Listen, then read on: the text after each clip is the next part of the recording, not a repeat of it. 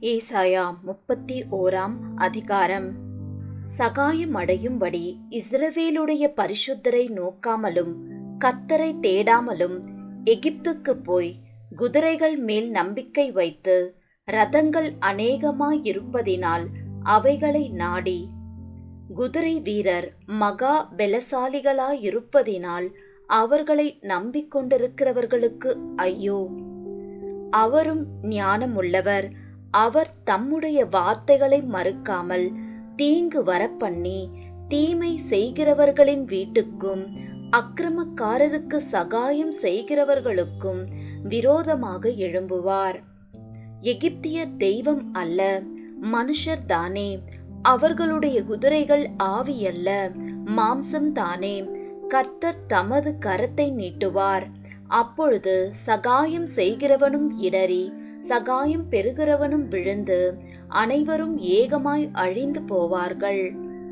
கர்த்தர் என்னுடனே சொன்னது சிங்கமும் பால சிங்கமும் தங்கள் இரையை பிடித்திருக்கும் போது கெர்ச்சித்து தங்களுக்கு விரோதமாய் கூப்பிடுகிற திரளான மெய்ப்பரின் சத்தத்தினாலே கலங்காமலும் அவர்கள் அமளியினாலே பணியாமலும் இருக்கிறது போல சேனைகளின் கர்த்தர் சியோன் மலைக்காகவும் அதன் மேட்டுக்காகவும் யுத்தம் பண்ண இறங்குவார்.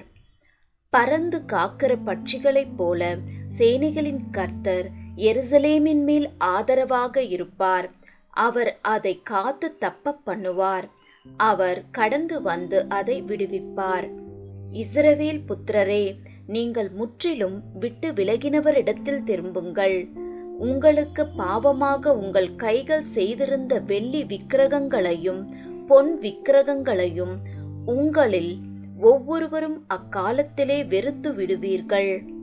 அப்பொழுது வீரனுடைய பட்டயம் அல்லாத பட்டயத்தாலே அசீரியன் விழுவான்.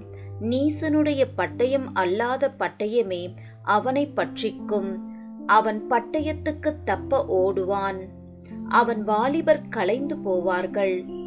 அவனுடைய கண்மலை பயத்தினால் ஒழிந்து போம் அவர்களுடைய பிரபுக்கள் கொடியை கண்டு கலங்குவார்கள் என்பதை சியோனில் நெருப்பையும் எருசலேமில் சூளையையும் உடைய கத்தர் சொல்லுகிறார்.